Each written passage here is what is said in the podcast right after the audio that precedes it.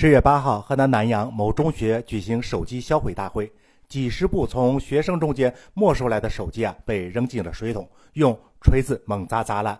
学校工作人员说，他们也是没办法，带手机到学校不交给老师呢，一旦被发现就要被销毁。这位工作人员还说，家长都很配合，一切都是为学生们好。山峰说：“若心不在此，砸着手机有何用？”学生们用手机是否会影响到学习成绩？这个呀很难有定论。反正现实中我们看到有不少学习成绩优异的学生也在用手机，甚至在课余的时间还用手机去打游戏。而成绩不理想的孩子呢，普遍是用手机和玩手机的。所以，并不是手机影响到学生的学习，而是如何使用手机。进一步是说，如何管理好自己的时间，会影响到学生的成绩。这样说来，其实学校怒砸手机也不会有什么用。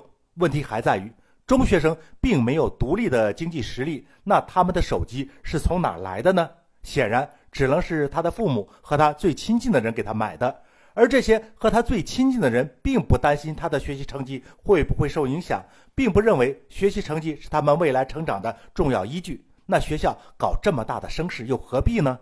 从法律程序上来说，学校也无权毁坏他人的财物。学校这么做呀，看似好心，其实呀未必会有好报。那些看似配合学校的家长们，从内心到行为，真的未必会真的配合。保不齐啊，接下来还得花钱给孩子们买新手机。